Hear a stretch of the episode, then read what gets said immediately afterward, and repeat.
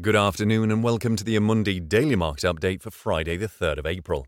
This podcast is for professional clients. It is not investment advice or an offer to buy or sell securities. Oil prices have rebounded further today, with Brent crude future trading just above $30 a barrel on hopes promoted by Donald Trump that Russia and OPEC might agree production cuts to end their price war.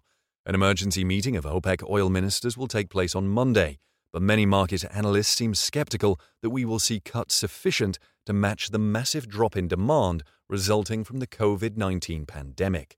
The rise in oil prices helped Wall Street shares, especially energy stocks, close higher last night, despite the news that 6.65 million Americans registered for unemployment benefit last week, an astonishing figure that surpassed even the gloomiest expectations of 5.5 million. March numbers on US non farm payrolls and unemployment are due today, although these may be flattered by most of the data being gathered before the pandemic took hold in the middle of the month.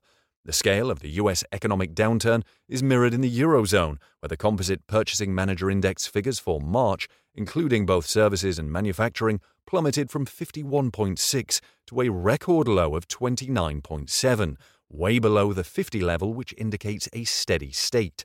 Asian and European markets and US futures are lower today, and it seems that any robust rebound in share prices may need indications that the pandemic is reaching a plateau, but that still seems far off. Meanwhile, the continued support of central banks and fiscal aid programs for companies and individuals to tackle the crisis in the immediate future appears to be crucial. Indeed, more aid may be needed and for longer.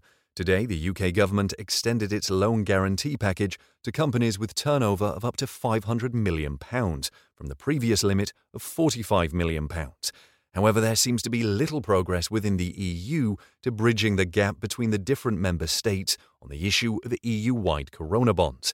Next week will be important to see if an agreement is reached and the measures adopted. Thank you for listening to the Amundi Daily Market Update. We'll be back again Monday. This material is provided to professional clients only, including financial intermediaries, and is not intended for the public. This material is for information purposes only, is not a recommendation, financial analysis, or advice, and does not constitute a solicitation, invitation, or offer to purchase or sell any security or services.